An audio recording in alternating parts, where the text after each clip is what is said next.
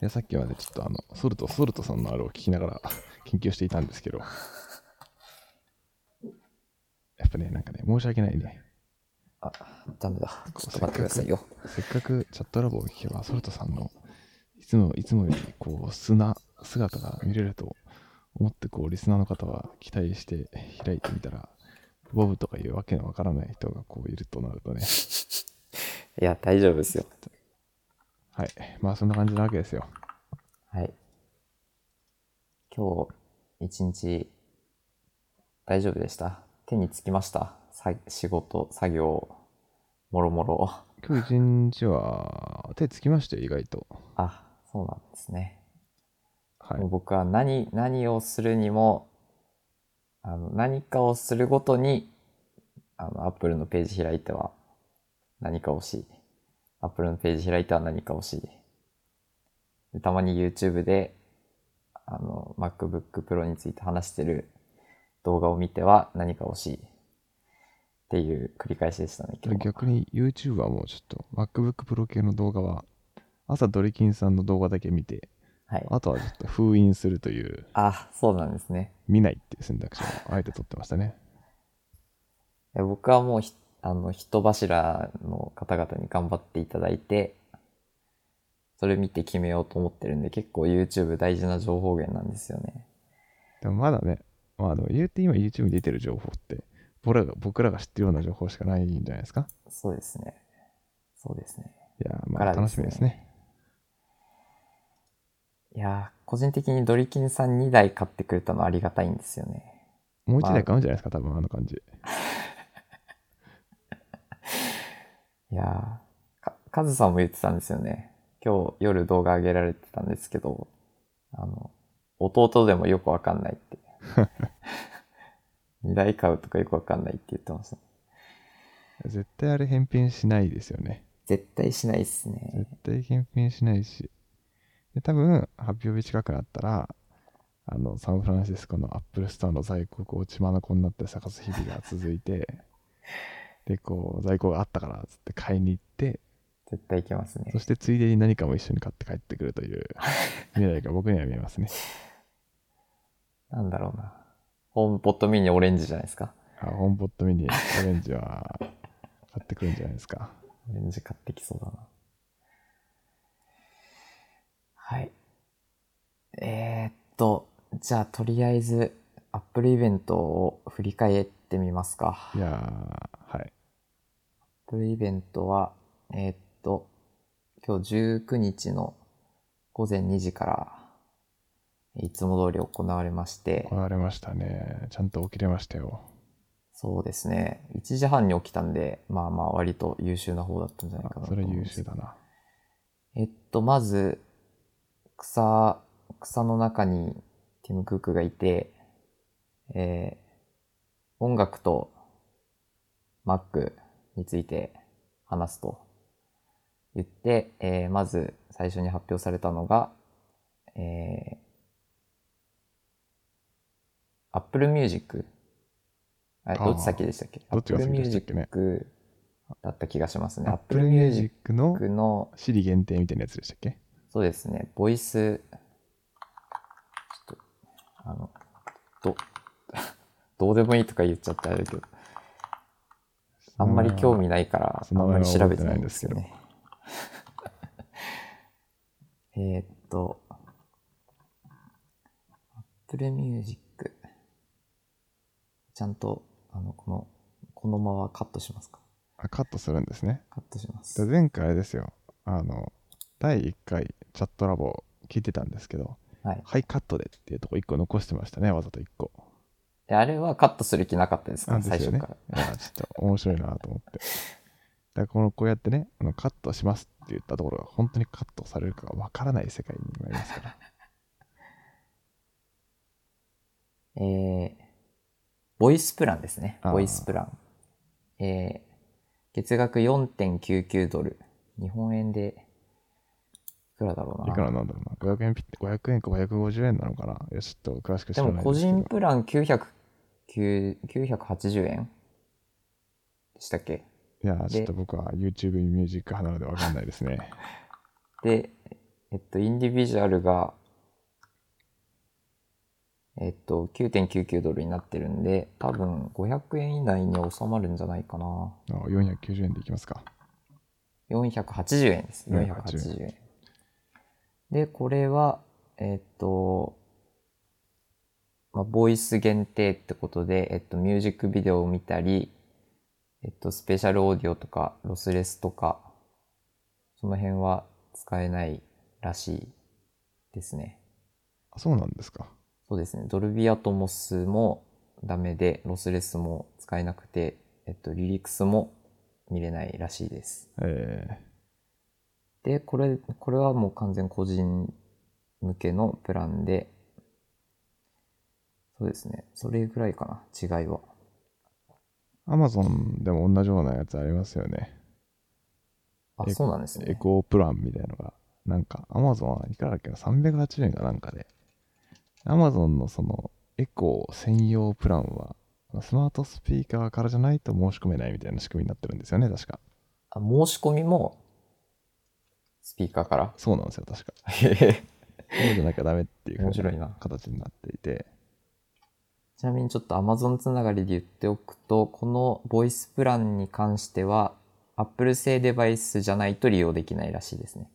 はあ、逆にと Apple 製デバイスだったら何で利用できるんですかえっと、ホームポットミニ、ホームポット、エアポッツなどなど。エアポッツいや、んそうホームポッ、ホームポット系じゃないですか。 ?iPhone では使えないんですか iPhone ではつ、あの感じだと使えないんじゃないですかね。そうなんですかね。Siri、Siri からだったらいけるという体であれば、なんか Siri から再生するにはできるみたいな可能性はゼロじゃないかなと思って、まあ僕はちょっと詳しく見てないんですけど、あ、Apple Music ボイスプランは Siri に何か音楽を再生するように頼むだけで簡単に始められます。アプリ内でサブスクリプションに登録すると Siri に対応したデバイス上で音声によるリクエストで音音楽を楽しめます。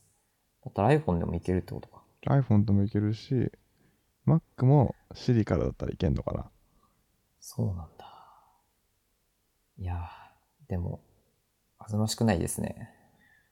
だ曲って Siri Siri でやるのめちゃめちゃむずいっすよね。そうですよね。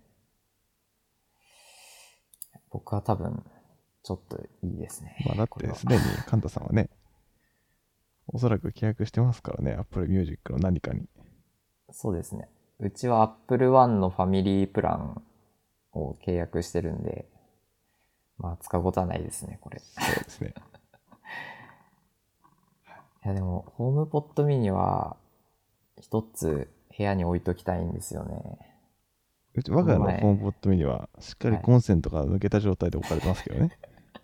いや、ほんと、使った方がいいですよ。コンセントから抜けたホームポットミニとコンセントから抜けた Google ホームミニとコンセントから抜けた Alexa が同じ場所に置いてありますもん。いやいや。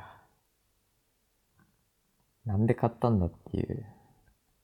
謎ですよね。あの買っ Google て、買ってどんぐらい使ってました買ってでも Alexa をめちゃめちゃ使って、言うて Google、Google があれなんですよ。あの、一番最初の Google のちっちゃいスマートスピーカーがあって、はいでそれとは別にあの Google の Nest Hub 第2世代あの睡眠モニタリング機能があるスマートモニター的なやつが置いてあるのでなんか別にあれなんですよねあの2台あるとそれはそれで厄介すぎたのでなるほど。そうなんですそよういうことですホーね。ムポットミニは使ってましたけどあれなんですよホームポットミニ一番使ってたのがあの Apple TV あるじゃないですかはい。 Apple TV が育っているモニターは、えっと、スピーカーのついてないモニターだったんですよ。なんで、うー Apple ん TV の音を出すのに、ホームポットミニを使ってたんですね。正しい使い方じゃないですか。ただ、めちゃめちゃ不安定だったんですよ。えー、っと、それ、あーまあ、そう、そうなのか。なんで不安定なのかは僕もわからないんですけど、なんかファームウェアアップデートとかで直ってんじゃないですか。かもしれないですね。わかんないですけど。じゃあぜひ使ってみてください。いや、もう Apple TV も使わなくなっちゃったん で、残念ながらもう活躍の場はないですね。じゃあ後日、うちへ送ってもらって、ということで、はい。えーっと、 えーっと、次、えーっと、Apple Music のボイスプランの次に、えーっと、ホームポットミニの新色ですね。新色出ましたね。出ましたね。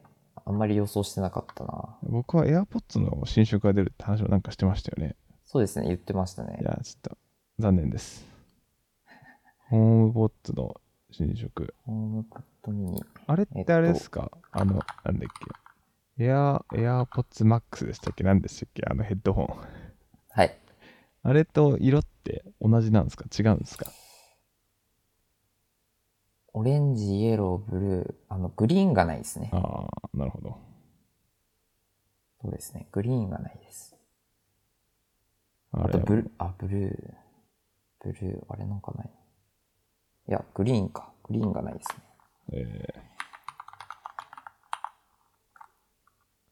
いやー、これ、嬉しい人は嬉しいでしょうね。このま、あそうでしょこうのね。色。このサイズ感とこの色、嬉しい人は嬉しいだろうな。だ iMac のあの、カラフル iMac 使ってる人は多分めちゃめちゃ嬉しいですよね。そうですね。ステレオスピーカーにして、買う人いそうだな。でも iMac 自体はそれなりにもうそもそもスピーカーがいいから、ホームポットミニであの音質のブーストがかけられるかというと、ちょっと怪しいところがありますが。確かに確かに。そうですね。いやー、iMac、すごいですよね、あれ。すごいらしいですね。カメラあれセンターステージついてるやつでしたっけあれセンターステージってあれあの自分をなんかうまい具合処理してセンターに追ってくれるやつでしたっけそうです。あれ、あれ iPad Pro だけじゃないですよね、確か。iMac なんかついたような気がしますね。ですよね。だから、本当今のご時世 iMac 一家に一台置いといた方がいいんじゃないかなと思うんですけど。まあ、ちょっと、iMac ちょっと今回関係ないんでね。そうですね。えーっと、次。えーっと、AirPods 3。AirPods 3。いや、僕はもうこのイベント始まる前から AirPods Pro の第2世代が出ないことは分かってて、ほで、AirPods Pro の第2世代がずっと欲しくてう。はい。待ってたので、今回は買いません。僕も買いません。はい。僕はどちらかというと、あの、ソニーの WF、何でしたっけ ?1000X Mark IV とかあそこら辺派なので、買わないですよね。ただでもやっぱ、なんかちょっとあのシームレスに Apple デバイス間で、そう、それができ、るの、それが一番の魅力なんですよ。超魅力ですよね。で、えーっと、今回の AirPods 第3世代なんですけど、えーっと、形が AirPods Pro にだいぶ寄ってきたというか、あの、なんて言うんですか。あの、ゴムの部分。し、ゴムじゃないのかな。あの、なんて言うんですか。ちょっと名前がわかんないですけど、あの、先っぽがない、ない感じの。で、えっと、スポッと耳に入る形になったと。なるほど。で、えーっと、空間オーディオがパワーアップしたって言って、いろいろ説明してましたけど、ちょっといまいち、 いまいちよくわかんないんですよね。まあ、でも人今が興味がないのであんまわかんないんですけ ど、今現状、僕は AirPods の第2世代使ってるんですけど、結構それでも空間オーディオは結構楽しめてるんで、はい。どんだけ違いがあるのかはちょっと気になりますけど。でもなあとりあえず買ってみればいいんじゃないですか。とりあえず。とりあえず。あ、で、えっと、耐水、耐水になりましたね。第3世代で。おー今まで逆に耐水じゃなかったんですか。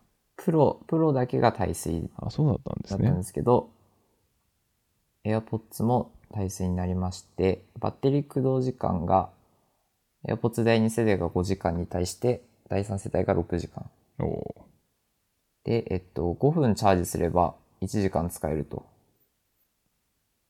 ー、いいですね。いう話をしてた気がしますね。 AirPods あれ、片耳だけ使えるのめちゃめちゃ羨ましいですよね。あ、ダメなんですか、ソニー。ソニーは、一応なんか、アンドロイドスマートフォンだと片耳いけることもあるっぽいんですけど、はなんか iPhone だと片耳いけるんですけど、どっちかが親機になっているせいで、あー右か左か固定なんですよ。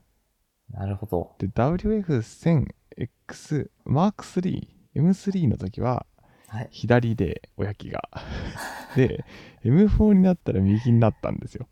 えー、変わるんだ。そうあれはなん僕の設定のせいなのか仕様なのかは誰も知らないんですけどなんかどっちを夜勤にするみたいなの決めれそうですけどね。そんなことできそうな気はするんですけど、うん、ちょっとうまくいかないんで、ね、ただ AirPods 系は、まあ、それぞれが iPhone とかと接続してるってことでバッテリーの充電の減りも均等ですし片耳だけ自由に使えるっていうのは超羨ましいですねそうですね。でも僕の、いや、いいわ。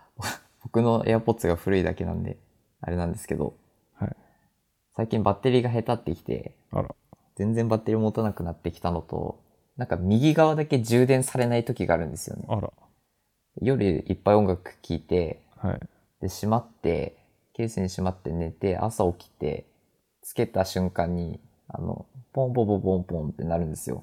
それはね充電ないですよってことあ、ですそかう、充電ない、ないですよって音。ええも持ってる人はわかると思うんですけど、 ボンボンボンボンボンってなって、左しか使えないっていう。で、充電見てみたら、右は0%で、左が100%みたいなことが、結構最近ある。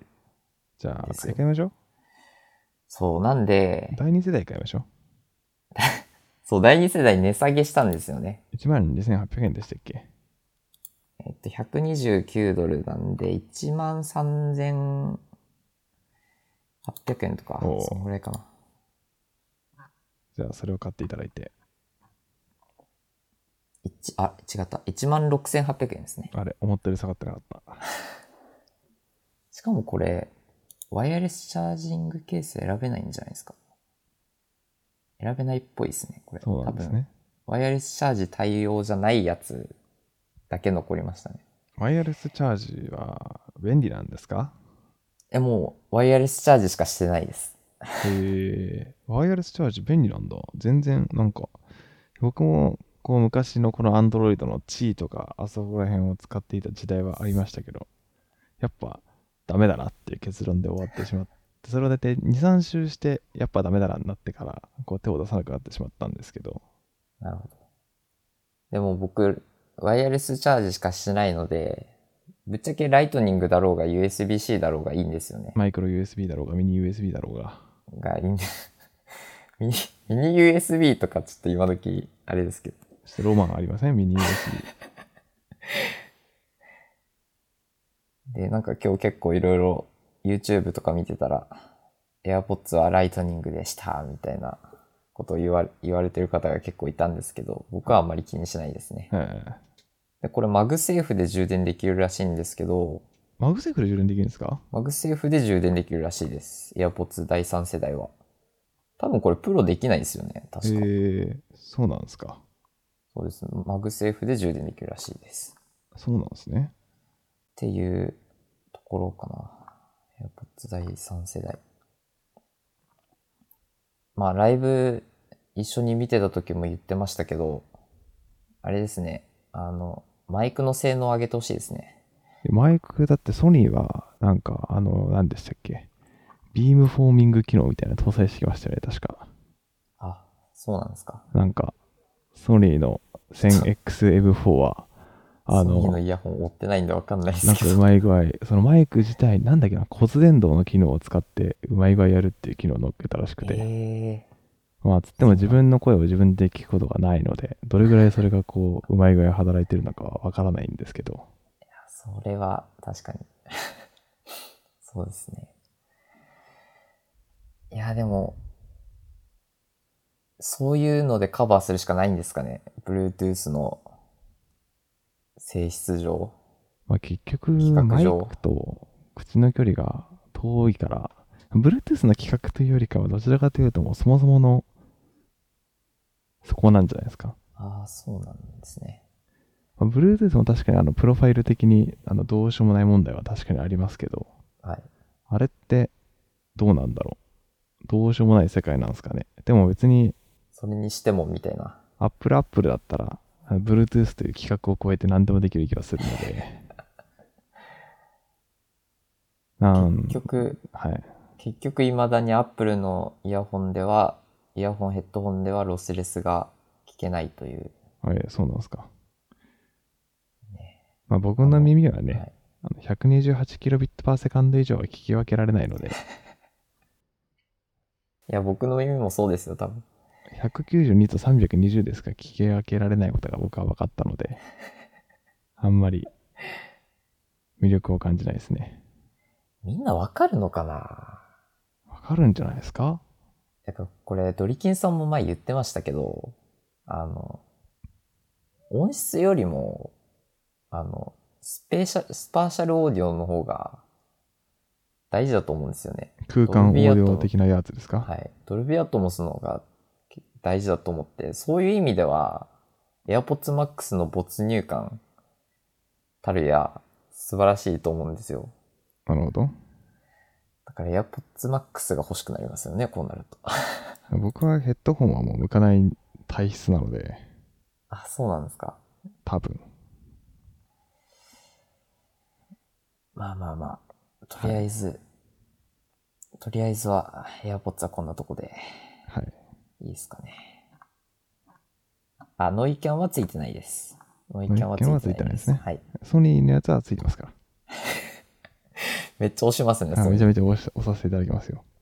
ソニーそれいくらですかいくらでしたっけねいくらなんだろうえっとですね、 ?3、4万しませんし3、4万しますね。ますよね。新、でも今、あでも XM4 はもう Amazon で買えば今3万円で買えますよ。エアポッツ第3世代2万3800円です。同じようなもんじゃないですかまあまあまあ。まあ、皆さん、好きな方を選んでいただいて。まあね、そうでですもね。、アップルのイヤホンを使うメリットはさっきも言ったんですけど、あの、異なるデバイス間の、ああの、シームレスな接続が一番の売りですんで、まあ、それはもう他のイヤホンじゃ実現できないことなんで、いっぱいアップルデバイス持ってる方は、アップルのイヤホン買った方がいいんじゃないかなっていう感じですね。あ。逆にあれですよね。Apple デバイスに囲まれすぎてると、こう、勝手に切り替わっちゃう問題とかないんですかあー、あるんですけど、あ、いや、うん。基本的に自分が使ってる方にペアリングしてくれるんで、はい基本は。はで、いもし仮に別のに繋がっちゃっても、使いたい方、だから今自分が使ってる方で、Bluetooth 自体はペアリングしてるんですよ、もう。はい。で、あとはお、お、音声の出力先を AirPods にしてあげればいいだけなんで、ええそこだけなんで結構すぐで簡単ですね。よくあの、昔、昔というか今もですけど、ホームポットミニにあのスマートフォン近づけると転送できる機能あったじゃないですか。ありましたね。自分、ベッドの横にホームポットミニがあの電源入ってる時代を置いてあったんですけど、はい。こうスマートフォン持った状態でこうなんかをすると、送るみたいなのが出てき て、いや送らんから送らんからみたいなことをやった記憶があって、という話でした。はい。ホームポッツ。ホームポッツ、いいですね。欲しいですね。ホームポッツ、やっぱあの、あれじゃないですか、でっかい方のホームポッツ買えばいいんじゃないですか。まだ在庫あるのかなああ、絶対ありますよ。メルカリでも、こう、あソフトマップメにルカでリね。も。メルカリね。まあまあまあ、気が向いたら。はい。 気が向いたらって感じで。はい。で、音楽はここまで。お音楽はここまでです。ははいい。次、本題。いや、もうやっと本、題やっと本題に入ってきましたね。今日はこの話をするために来ていただいたんで、もうこれをずっと待ってました。あれですね、あのアップルが新しいクロスを単体販売するようになったってやつですね。え、な、なんですかアップル製、アップルが布を販売しだしたじゃないですか。アップルが布モニターを拭くための布を販売しだしたじゃないですか。あ、そうなんですかそうらしいですよ。それ初耳です。アなッんプてルことが、か。あの、これですね、アップル、ポリ、ポリシングクロス。1980円。ついに、すごいな。これが、やっぱ、これがやっぱり今回の一番の目玉ということで、そうきたか。さすがですね、こうやっぱアップル感があるというか、あこまさかね、これのために今回この1時間の枠が用意されてえーきたのかなと思うと、ちょっと嬉しいというか、しっかりこのアップルのロゴも入ってますし、えー欲しいな。これ、まあ、1980円なんでね、あの、アップルには珍しくお手頃価格というところで、いいんじゃないですかえ、なんてやつですかポリッシングクロス。ポリシングクロス。あの、Google で Apple クロスって検索すると出てきますよ。はあ。ポリッシングクロスですね。そうですね。えー、すごい。あー、欲しいな。これが今回の一番の目玉ということでね。欲しいけど、ナノテクスチャーガラスなどあらゆる Apple 製品のディスプレイを安全かつ効率よく綺麗にします。ナノテクスチャーね。 ナノテクスチャーね。そういう感じですね。はい。はい。まあ、これが、まあ、このクロスにね、なんか M1 が乗ってるということで。はい、はい。ということで今日はこんな感じで。はい。まあ、ついに ね、振り返りができたということで。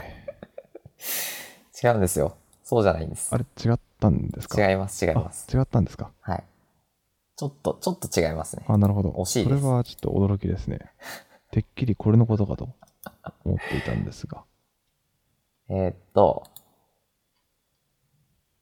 今日はプロとマックスですよ。プロとマックス。どっちにしますかっていう話です。なるほど。プロとマックス。まあ、今回ね、あのプロもマックス、マックスもさ、あのカメラ性能が変わらないということでね。そうでしたね。あのそうでしたねすごくこうありがたい形でしたね。はい。はい。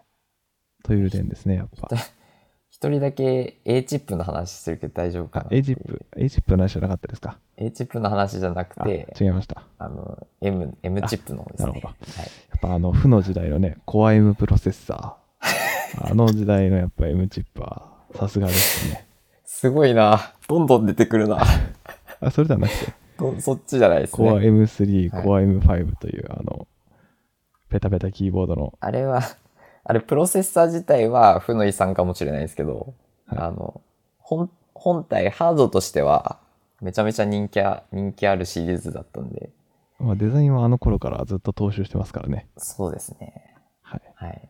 で、えっと、 いいっすかそろそあろ。どうぞどうぞ、どうぞどうぞ。 そろそろいいっすかはい。えっと、M、本本日発表されたのが M1 Pro と M1 Max。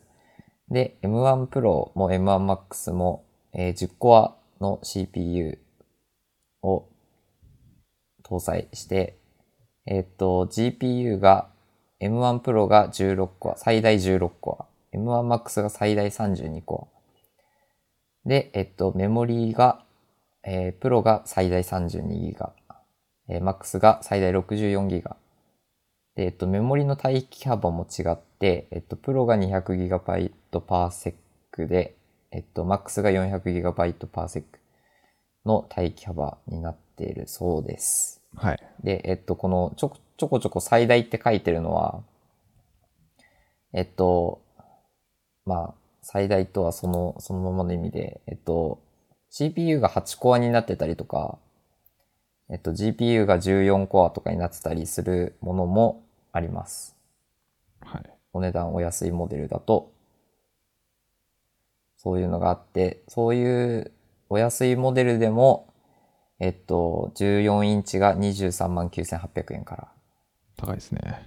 で、16インチが、16インチは10コア、16コアですね。で、えっと、29万9800円から。ということで、高いっすね。めちゃめちゃ高いですね。高いっすね。いや、でも価格の価値はある気がするんですけど、ちょっと学生に手の出る、あれじゃないんですよね。そうですね。非常に厳しいですね。いや買うとしたら、カンタさんはどれ買うんですか買うとしたら僕16インチは全く眼中になくて、なるほど。結局中身一緒なんで、バッテリーとディスプレイだけじゃないですか。はい。違うのって。はい。なんでそ、そうなるんだったら、やっぱりポータビリティを優先したいってことで、14インチにしたいんですけど、はい。まあどうせ買うなら、これ、えっ、と、ちょっと先に、先に、えっ、と、ある人のツイートを紹介したいんですけど、はい。えっ、と、松村太郎さんっていう方が いらっしゃって、ほご存知ですかう。松知らな村い太郎でさんす。知らないですあ。知らないですか松村太郎さんは結構、あの、グルドン界隈では有名だと思ってたんですけど、知らないですえっね。と、結構いろんな記事書いてらっしゃる IT ジャーナリあ、ストをはい。あの、顔を見てわかりました。あ、わかりましたか。ははいい。えっと、松村太郎さんのツイートで、えっと、ちょっと待ってくださいね。こっちじゃないかな。こっち。えっと、ちょっといろいろピックアップしすぎて。あ、これですね。えっと、M1 シリーズを何年引っ張っていくのか、毎年 M1、M2 と増えていくのではなく2、3年周期になるんじゃないかとは思うのですが、というツイートが、をされていて、朝ですね。朝されていて。そう、これ MacBook Pro なんですけど、多分毎年新しくなる感じじゃないんですよね。いろんな記事見てて思うんですけど。多分そうですよね。そうですよね。で、2、3年周期、まあ、まあ2年、うんまあ、少なくとも3年はこのままなんじゃないかなと思ってて、で3年後ってことは僕大学4年生なんですよ。ほっていうことは僕卒業するまでに MacBook Pro まあ仮に今買ったとして卒業するまでに買い替えないことを考えたら今買ってもいいかなとか思ってでどうせ買うならいいの買いたいよねって思うじゃないですか当然う。はい。 でえっと M1MAX の、えー 64GB の、えー、1テラ SSD えっと、ストレージそんな使わないんで、1テラで全然十分なんですけど、の14インチで、えっと、お値段39万6600円。これ、学割聞いてですね。学割聞いて39万6600円。で、まあ、まあ、これ、これがあればいいよって。これ、これが一番、あの、欲しいモデルですね。でもうちょっと現実的な モデル。あなた大学生なんだから、あの、そんないいやついらないでしょって思う方もいらっしゃると思うので、もうちょっと現実的なモデルだと、えっと、M1 Pro の方で 16GB もメモリーに 1TB ストレージで、えっと、お値段27万7800円。なるほど。今 M1 MacBook Air を8コア GPU の 8GB メモリーのやつ使ってて結構最近メモリ足りないんですよね。まあ、8ギガメモリーは厳しいですよね。そうなんですよ。なんでまあ、まあ、16あれば、16あればまあ大丈夫かなと思ってるんですけど、で僕今、MacBook Pro、これいつだだ、えー、2020年頭に買ったやつなので、ちょっとどんなモデルかは多分聞いてる方ならわかると思うんですけ ど、あの、だこれの出る前の、あの一番新しかったはいはい MacBook Pro 16インチを使っているんですけど、そうですね 16GB なんですよ。はい。出てますよ。メモリーないですって。いや、そう、そうなっちゃうんですよね。そうなりますよ。って考えると、やっぱり64欲しくなるんですよ。そうですね。 いやー、でも、ちょっと、なんか、よし、買おうっつって買えるレベルじゃないんですよ。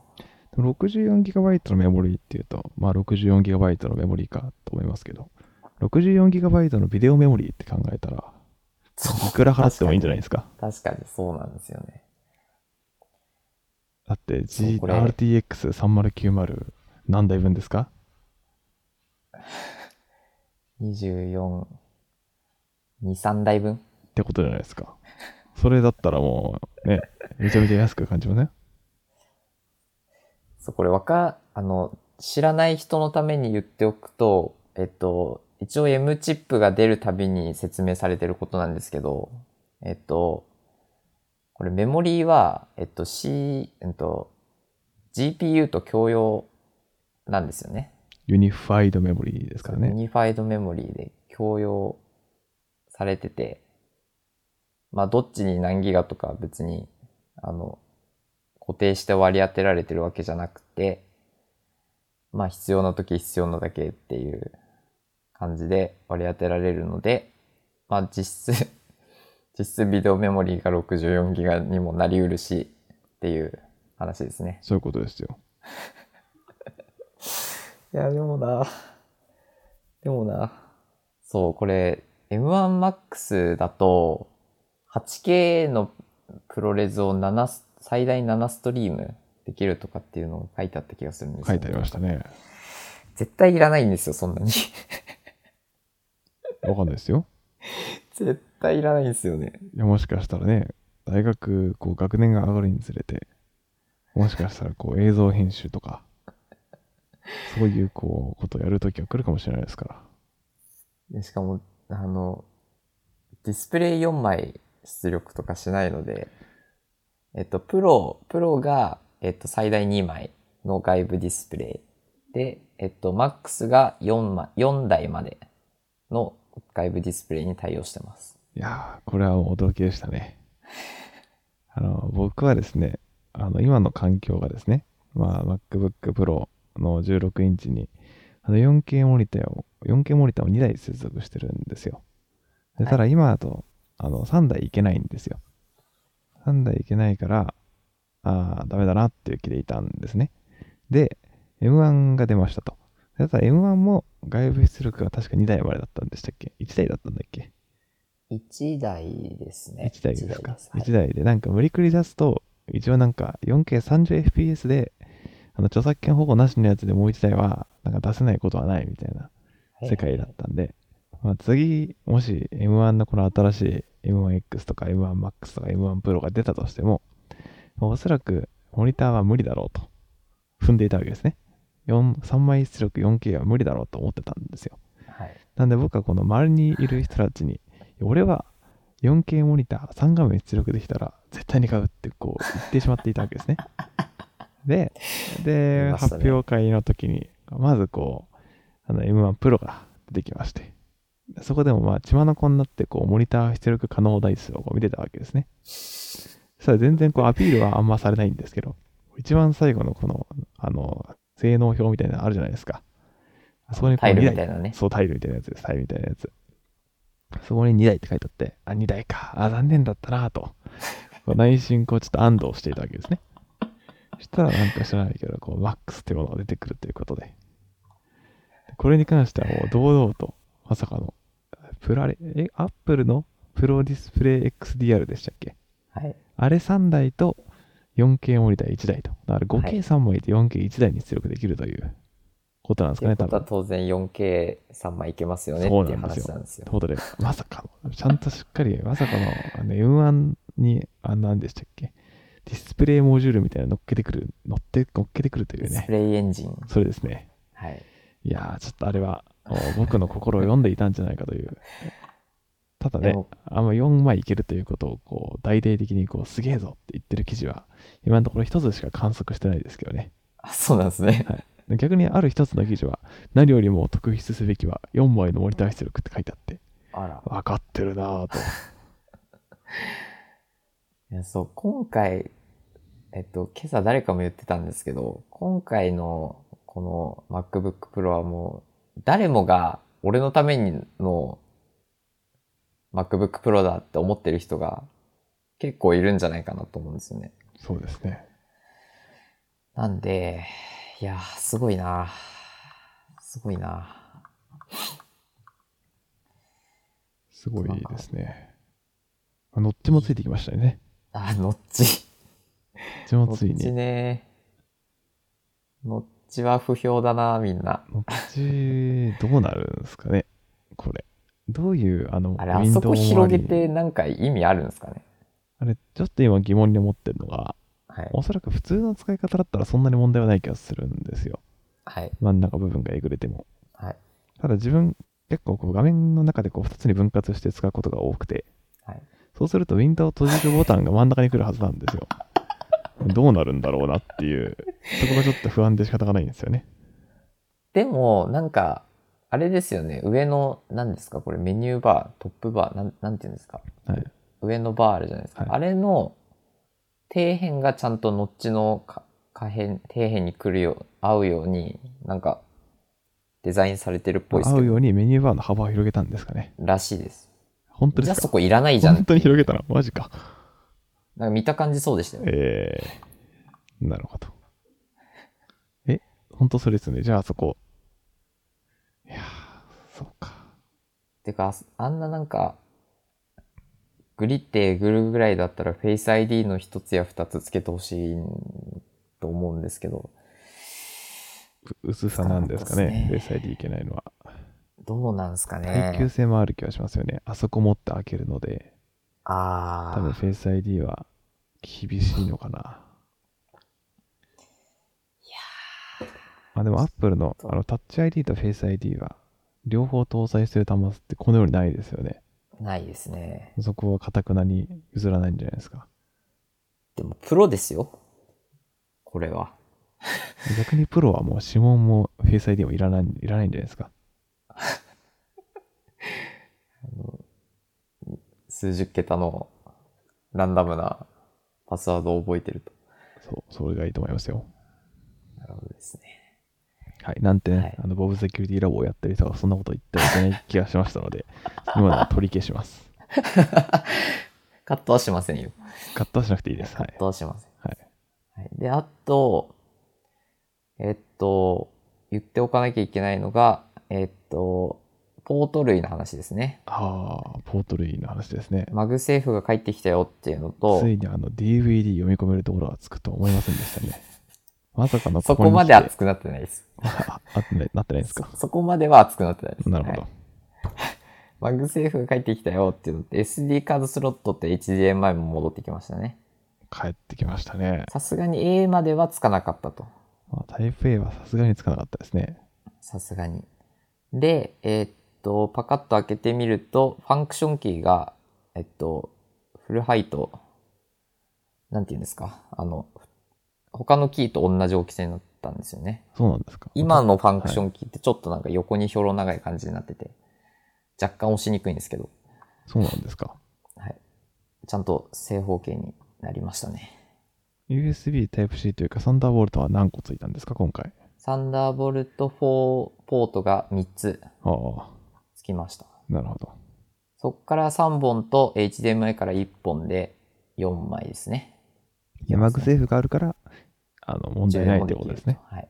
でもてっきりなんか、マグセーフに機能乗っけてくるかなと少し思っていたりして、ああ、ええ iMac 乗っけてきたじゃないですか。電源にイあーーサネットを。そうですね。ワンチャンやりかねないかなと思ったけど、やりませんでしたね。なるほど。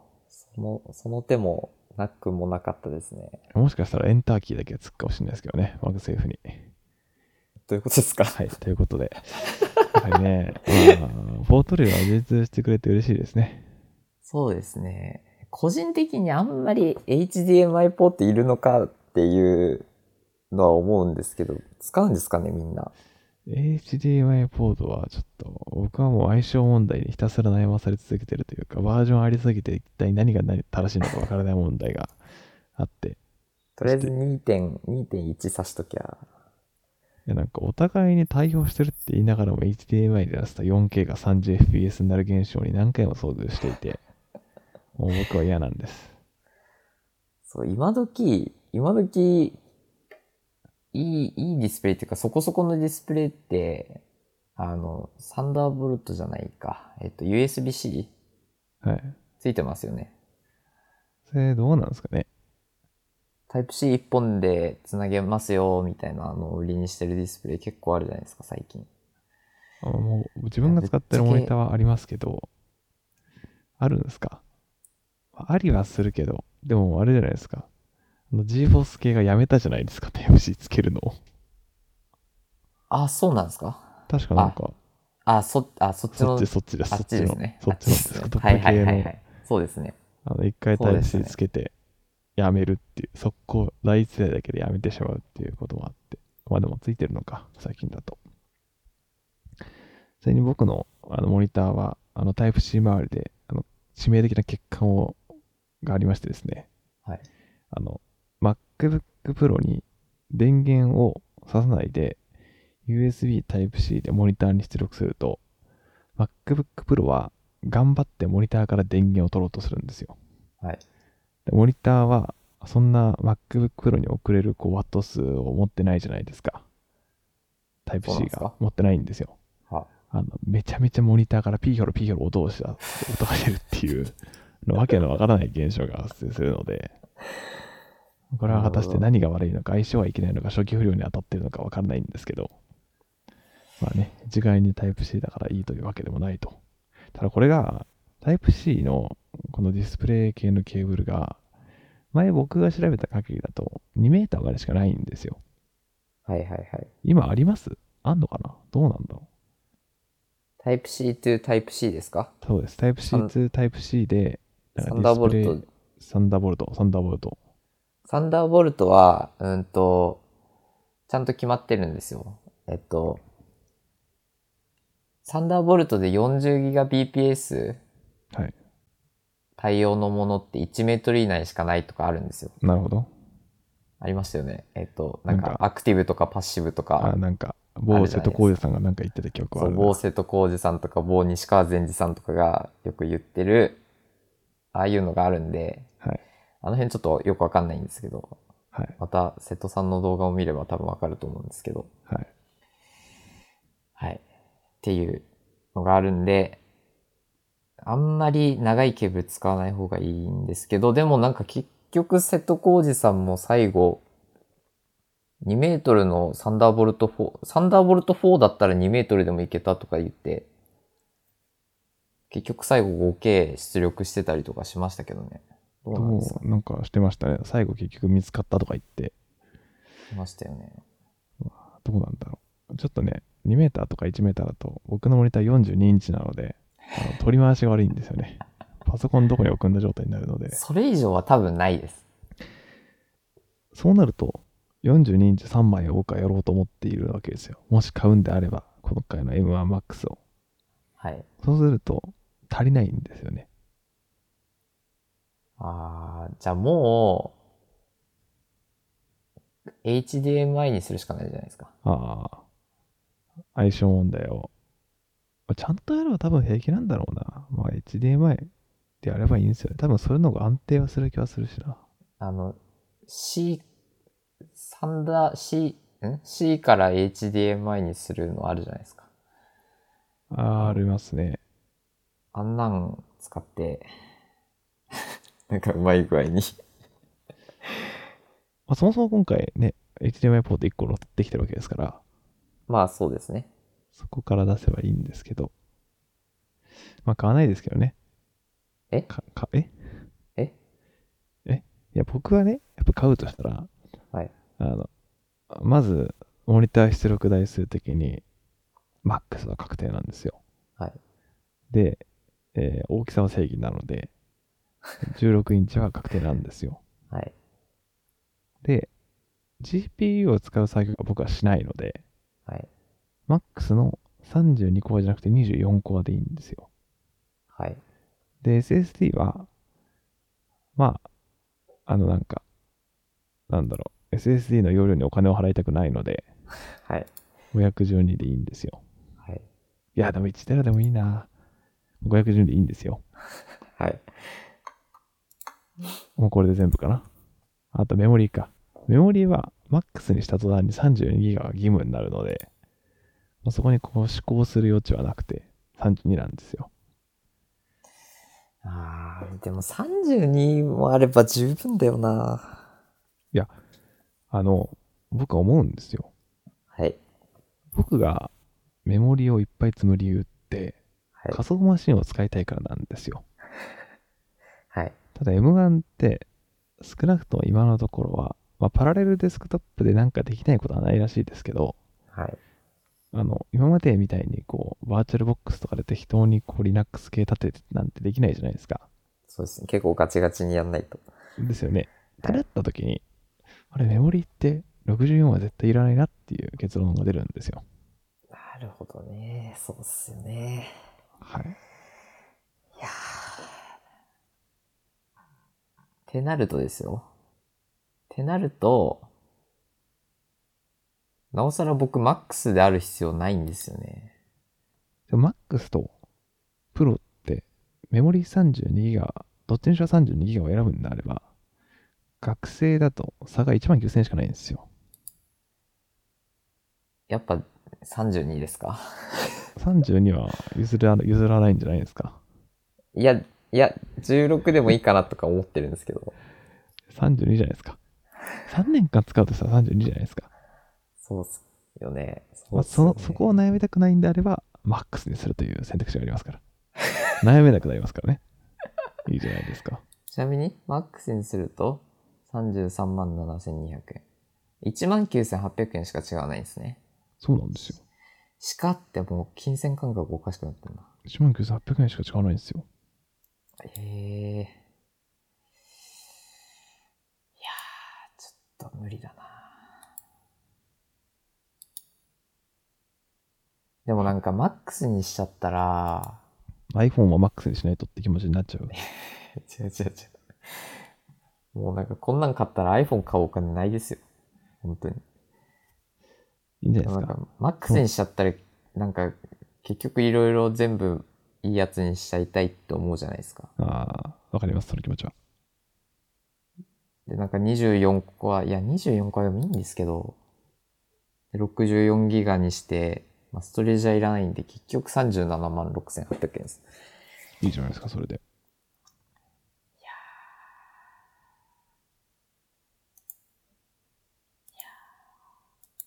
まあまあまあ、ちょっと、どっちにしても今買えないんで、半年ぐらい悩みますわ。はい。ね、アッこプれルのこういう製の品はね、値落ちしないから、そうですね。買うんだったら早く買わないとただの損なんで。そうなんですね。そうですね。そう、できるだけ早く買った方がいいんですよ。そうですよ。卒業まで使うんで。そうですよ。はい。はい。そんな、そんな感じで。なんか言い忘れたことありますかこれ。Mac、MacBook Pro に関して。 MacBook Pro に関して言い忘れたことですかあとディスプレイがなんかすげえやばいっすね、これ。僕は基本、クラムシェルモードでしたっけでしか使わないので、そうす。はい。 90、Mac を使ってる時間の98%はクラムシェルモードなので、もう変な話、ディスプレイはフル HD でもいいんですよね。なおさら、なおさら16インチである必要性がない気がするんですけど、どう思いますあーでも結局あれじゃないですか。あの、熱効率的にはおそらく、でかいらでかいほどいいはずなんですよ。という言い訳で、あ多分そこはほとんど変わらなくーて、 でも、この Apple あるあるの、蓋を開けてみたら14と16、ここ違った問題ってあるじゃないですか。そうですね。そうなった時に、いや、マジかよ。16にしときゃよかったってなるのは嫌なんですよ。やっぱ人柱の方々に頑張ってもらえますか。まあ自分から何に行くのも大事かと思いますけどね。いやちょっとそんな余裕はないです。なるほど。でもやっぱ、M1 はね、でもちょっと、あのまだ僕は信用しきれてないというか、本当に僕がやりたいことが全部 ARM のアーキアーキテクチャ上でできるのかが怪しくて、でも僕は ARM だからなのかわかんないですけど、たまに Python のライブラリとかインストールしようとしたらエラー吐きますね。それは困るんですよ。まあ、僕は常にエラー吐く環境でいるので、それがまあ常といえば常なんですけども、どうなんですかね。ょっとちなみに、それはあはいの、コンダ使えば入ります。コンダはもう、コンダとピップ混ぜるのは危険っていう、あの、格言がありまして、有限ありますけど、なんか最近大丈夫らしいですよ。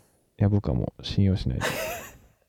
苦い思い出あが。そもそも僕の環境はピップとピップとピップが混ざってるというはい。環境ではあるので、今更コンダとピップ混ぜるの危険って言うなって感じもしますけど、もうシステムの Python がもう完全に汚染されちゃってるらしいですよね。あもう猛烈に汚染されて ます。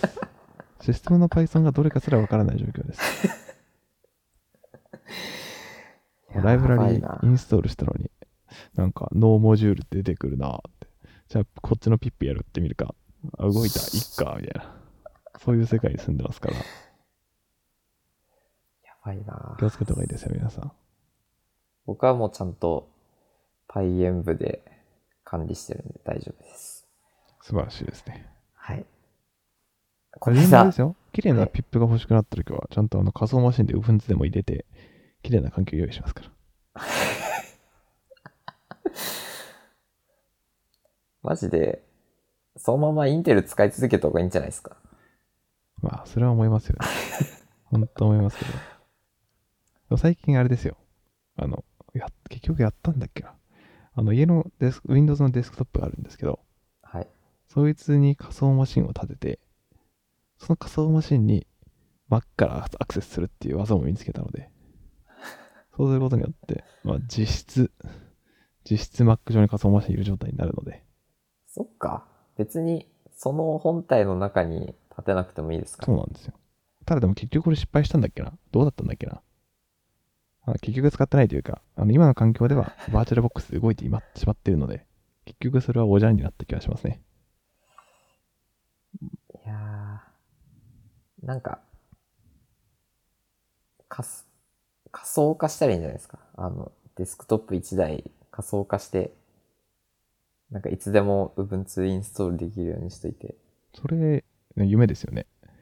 あ の、よく、やってみたいですよねよくあの、企業とかが使ってるあの、新クライアント端末的 に、あのなんか VM センターサーバー、VM、VM、あれ、VM センターサーバーだっけ ?V センターサーバー、ちょっと詳しく名前忘れましたけど、仮想マシン的に大量にそうそう用意しといて、ああ、この環境死んだから次へっつってこ う、ひたすらこうシンクライアント的に切り替えられる環境欲しいですよね。そういいな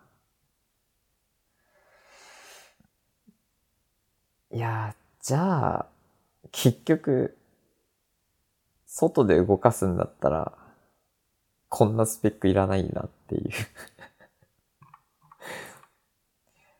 確かにのはありますけど。まあまあまあ。はいディスプレイ出力が全てなんで、らそうしいでんで、す。そうです。ボブさんにとっては。結局そこが一番なので、じゃあ、ぜひお買い上げということで。ちょっともうちょいはい。悩みますね。まあ、大体1日5回ぐらいアクセスして、そうですあのいや、ねなりますよね。しちゃいますよね。ただ問題があって、はい。あの今までだったら、基本的に僕待つのが嫌いなんで、はい。あの、吊るししか買わないんですよ。はいはいはい。吊るしの、それなりのスペックのやつってあるじゃないですか。はい。一番スペック乗ってないやつ、それなりのウルトラハイスペックのこの3種類があると思うあるじゃないですか。でその真ん中をこう買うので、あの今までだったら、お在庫ある、買うっていう、それができたんですよね。はいただ今回、僕が求めてるものはないんですよ。MAX は、吊るしで存在してるモデルはおそらくあの41万のあの子になってしまうので、それは買えないじゃないですか。それ買う必要がない性能になっちゃってるんですよ。はい。ってなった時にその即決のこの何ですかねあるから行くかっていうあれができないのでちょっと多分いつもよりこう難しいところがあるかもしれないですねいやー、これは、ちょっと、ほんと、こう考えるとドリキンさんどっからあんなにお金湧いてくんだっていう。この金のなる気が多分植わってるんじゃないですかすごいっすよね。僕らもね将来そうなれるようになれるようになりたいっすね。なりたいですね Mac え発表されたのじゃあとりあえず全部買うわみたいな人になりたいですねとりあえず、後で返品するから、つって。しないやつですけどしないやつですけどそう後で返品するからっつってはい。はいで、えっと、もう一つツイート紹介しておくと、さっきの、さっきの話にもちょっとつながるんですけど、えっと、山川さん、ご存知ですか、山川さん、ご存知ですよ。はい、あの、C ネットについ最近までいらっしゃって、最近 IT メディアの、松坂の松尾さんの、そう、めちゃめちゃガチの同僚になるとは思ってもいなかったですけめちゃめちゃびっくりですよね。ど、はい。の山川さんが、えーっと、今朝7時にツイートしてたんですけど、はい。えっと、MacBook Pro 少し不安なのが、軽くなってないイコールバッテリー容量がでかい。立派な冷却機構があるイコール発熱やばいであたり。つまりパフォーマンス最強って言っても M1 の延数延長線上で考えたら結構痛い目にあ、痛い目見そうな気がする。やっぱ GPU は電気食うんだな。その分爆速なんだろうけど。ということで、発熱やばいんじゃないか疑惑があるんですよね。まあ、なんせ 140W 電源ですからね。そう、その話もしようと思ったんですけど、そうそうそう。140ワットですよ。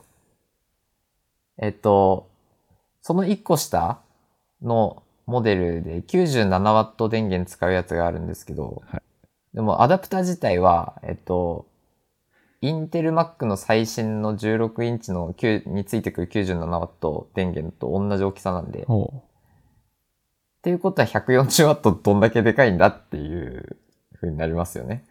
140W は、でかいんでしょうね。 140ワットはとんでもないでかさですよね。仕様を見ても大きさ書いてないですね。怖い怖い怖い。なんせあれですからね。50%までの充電が30分で完了するという。すごいですよね。すごいですけど、これ、アップル窒化ガリウムのやつ出さないんですかねなんで出さないですかね。なんで出さないんですかね 140W は、でも、チッカガリウムでも 140W って出せんのかなやってるところはないですよね。ないですよね。そもそも 140W の USB-C 充電器作ってるとこないっすよ。ないでしょうね。怖いな。そう。そうそうそう。それで、はそう、発熱がやばいら、やばいんじゃないかっていう疑惑があって、どう思いますうーん。発熱に関して。まあね M1 系統はファンが回らないっていうこの固定観念がでできてしまった後に、あれファン回るんだけどってなった時のこの何とも言えない感ありますよね。え、でも回って、ちゃんと冷えればいいんですよね。でも、ちゃんと冷えればいいんですけど、あの、i9 MacBook Pro 16インチの二の前にだけはならないでほしいんですよ。すごいですよ、この子。多分その台若干改善されてますよね。 10回改善されてこれなんですか多分 i9 が一発目乗った時のが多分大外れだったんですよ。あー僕の友達それ買ったんですけど、はい マジで冷蔵庫の中じゃないと使えないとか言ってたんで、マジでやばかったらしいですけど、その2の前にだけは、僕の僕の i9 のこの MacBook Pro は現在70度ですよ。ちなみに僕の M1MacBook Air は48度です。なんですかね。 49度。でもこれ CPU 使用率今8%とかなので70度ですよ。 CPU 使用率28%です。30%。おかしいですね。あれおかしいですね。僕もこれはもうあの単体で冷却することは僕はもう諦めまして、あのあ、ノートパソコン冷却台の上にはいはい常はいに鎮座しております。でもクラムシェルモンドなんですかカラムシェルモードですね。クラムシェルだと、あの、冷却効率悪くないですかって言うじゃないですか。はい。自分も最初は気にして、ちょっと開けたりしたんですよ。はい。まあなんかあるじゃないですか。開けた状態でここに磁石置いとくととかさ。あと、なんか特典のソース入れてうんだみたいなりはしたんですけど、はい。あんま変わらんくねって思ってなやるめほたんど。ですよね。そうなんですね。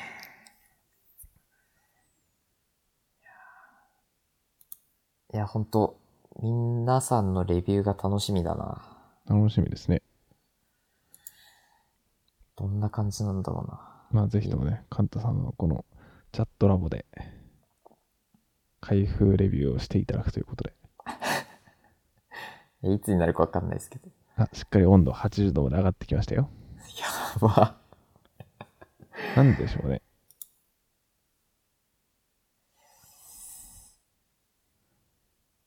今僕はこのインテルパワーガジェットっていうソフトウェア見てるんですけど、はいはいはい。 M- M1 にしたらお別れですね。そうですね。悲しくなりますね。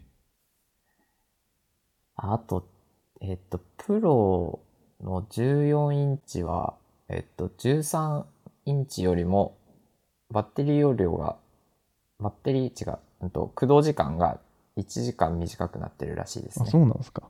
はい。それはまあ、大きさ同じなのに、はい消費電力大きいんでしょうがないですよね。まあ、そうなんでしょうね。でも30分で50%充電できるんで、えっと、電源だけ取れれば、まあ、問題ないかなっていう感じですね。確かに。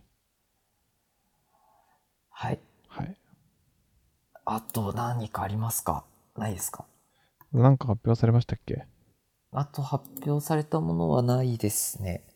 ないくて、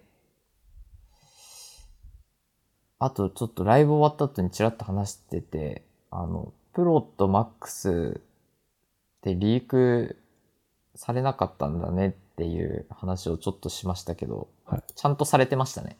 両方出るってされてましたうんと、いつだこれは。ゴリミーの記事、えっと、17日のゴリミーの記事なんですけど、はい新型 MacBook Pro、チップの名称は M1 Pro と M1 Max かっていう記事がちゃんとありました。た。バリバリ出てましたね。はい。バリバリ出てました。ブルームバーグの名物記者さんが明らかにしたそうです。えーまあ、YouTube リンク ID に隠されたあのネタには誰も気づいていないようですね。ネタ触れなくていいんですかあ、触れておきますか。触れてきましょう。せっかくなんで。いや、今回のあの Apple の発表会、あの YouTube でもうあの生配信されてましたけど、あの YouTube ってあの URL の一番後ろがこうビデオ ID になってるんですよね。はいであれが、まあ、気づいた人がいるかどうかわかんないですけど、あの EXM1 から始まってたんですよね。ビデオ ID が。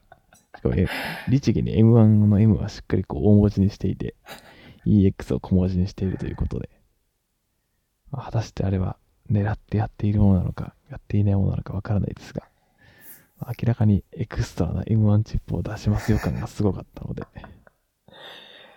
はい。これちょっとアップルに直接聞きたいんですよね。聞きたいですけどね。これはちょっとそっとしていた方がいいんですかね。どうなんですかね。本当に狙ってやったことだとしたら気づかれなさすぎ問題ですよね。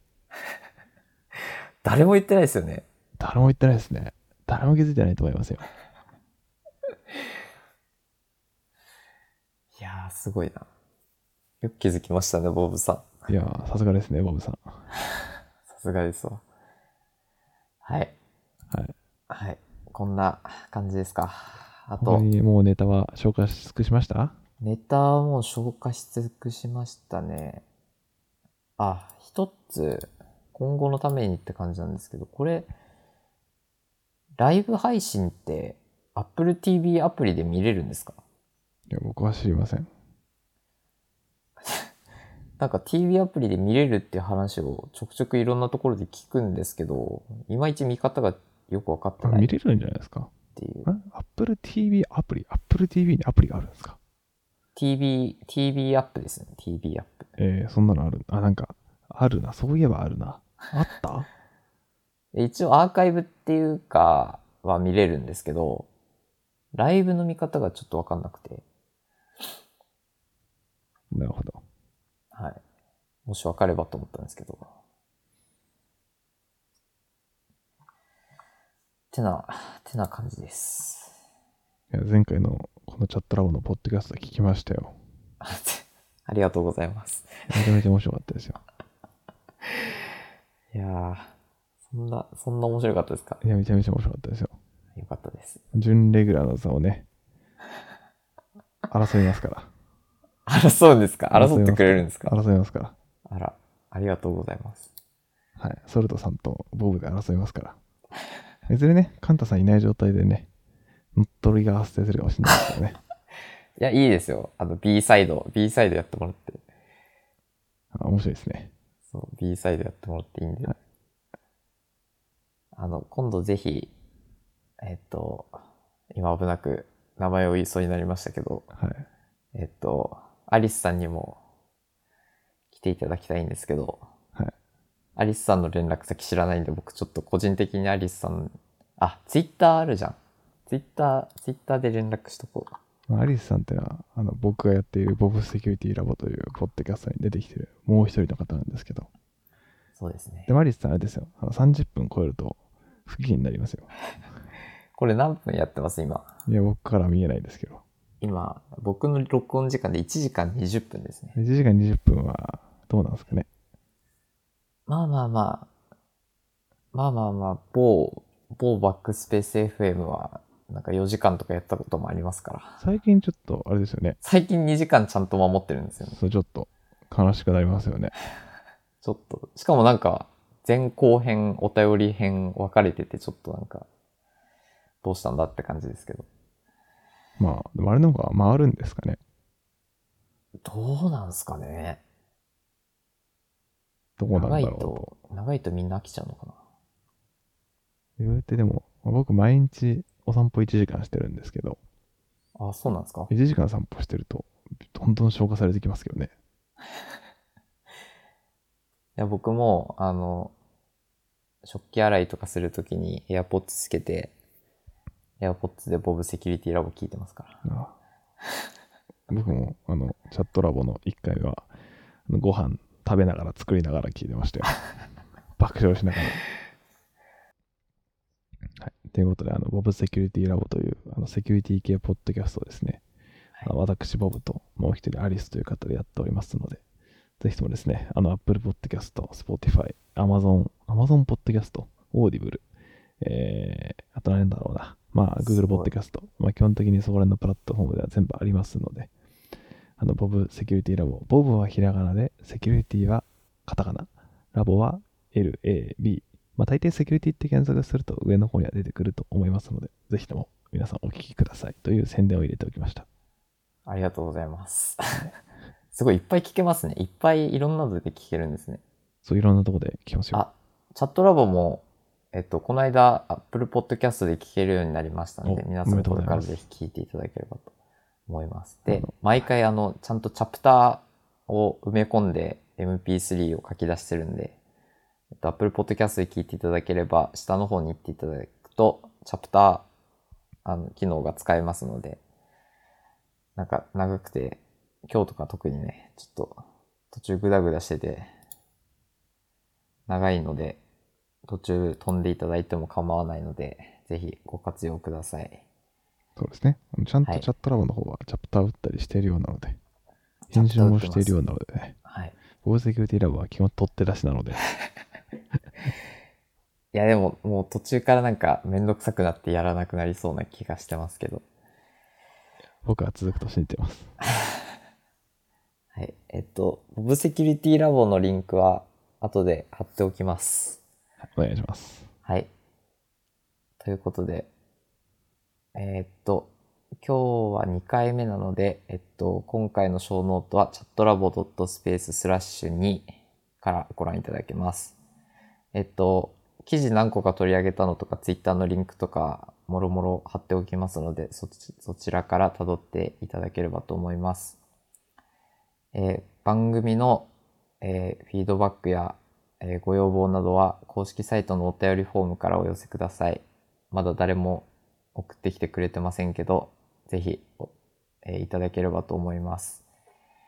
えっと、最新情報は公式ツイッターチャットラボアンダーバーポッドキャスト、または公式サイトチャットラボ .space でチェックできますので、えーお見逃しないようにお願いします。